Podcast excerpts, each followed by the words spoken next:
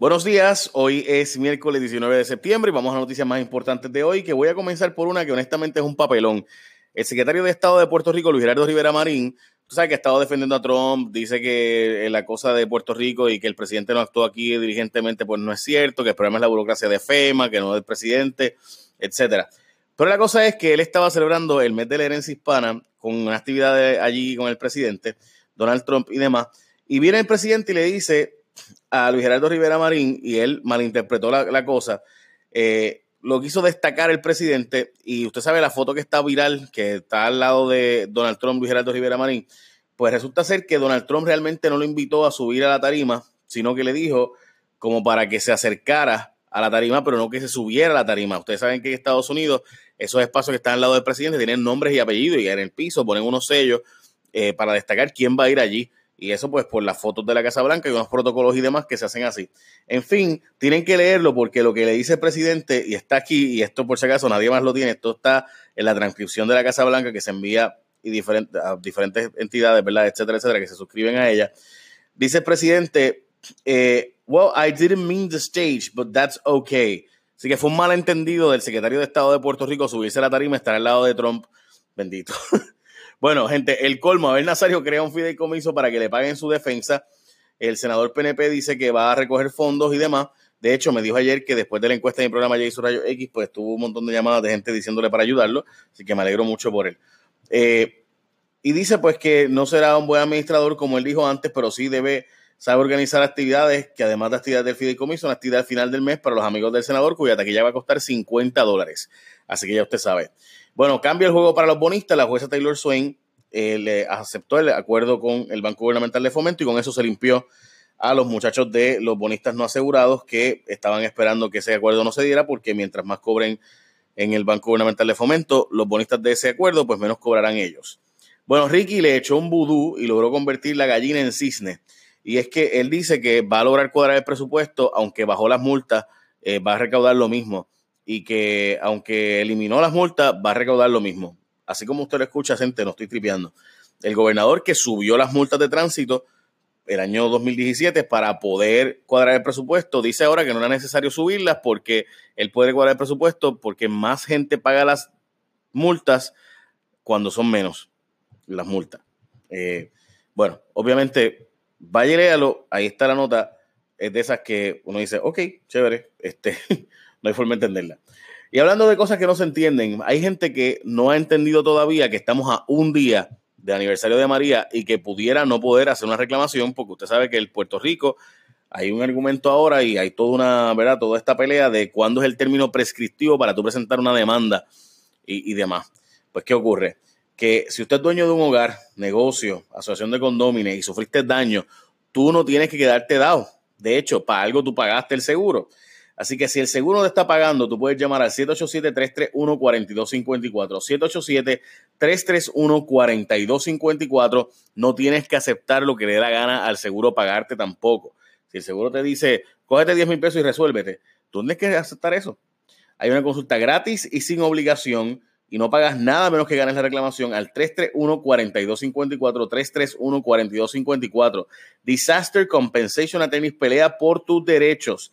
Llama al siete ocho siete, tres tres uno, cuatro dos cinco cuatro. Te repito, siete ocho siete, tres tres uno, cuatro dos cinco cuatro o puedes visitar a disaster compensation attorneys punto com. Bueno, van a extender el horario para que saques tu malvete vencido. Eh, la, eh, se, las colectorías van a estar abiertas hasta las cinco y treinta de la tarde. Eh, es decir, va a estar a la, hasta la hora que la gente sale del trabajo. Yo sé, pero pues ni modo. Esa es la, van a estar un poco más. De hecho, vas a tener que registrar el sello para que no te lleguen las multas nuevas. Así que para que no te sigan llegando las multas, tienes que registrar el sello. Realmente, gente, yo creo que aquí todo lo que realmente pasó fue eso. O sea, aquí la verdadera estrategia fue decirte a ti que, que registres el sello para que más gente registre el sello, más gente saque los malbetes, por tanto, más recaudo. Eh, y honestamente, yo no he tenido problemas desde que registré mi sello. O sea, así que debo decir, en mi caso. Gobierno demanda aseguradoras por no pagar. El gobernador anunció dos, dos demandas contra aseguradoras porque se han tardado en pagar por los daños de María y también para que se aclare el asunto de cuánto tiempo es que queda eh, para demandar, si es un año, son quince años, como dijo el comisionado de seguros, etcétera. Bueno, se defensa, la, la defensa tambalea al testigo estrella en caso de la viuda negra.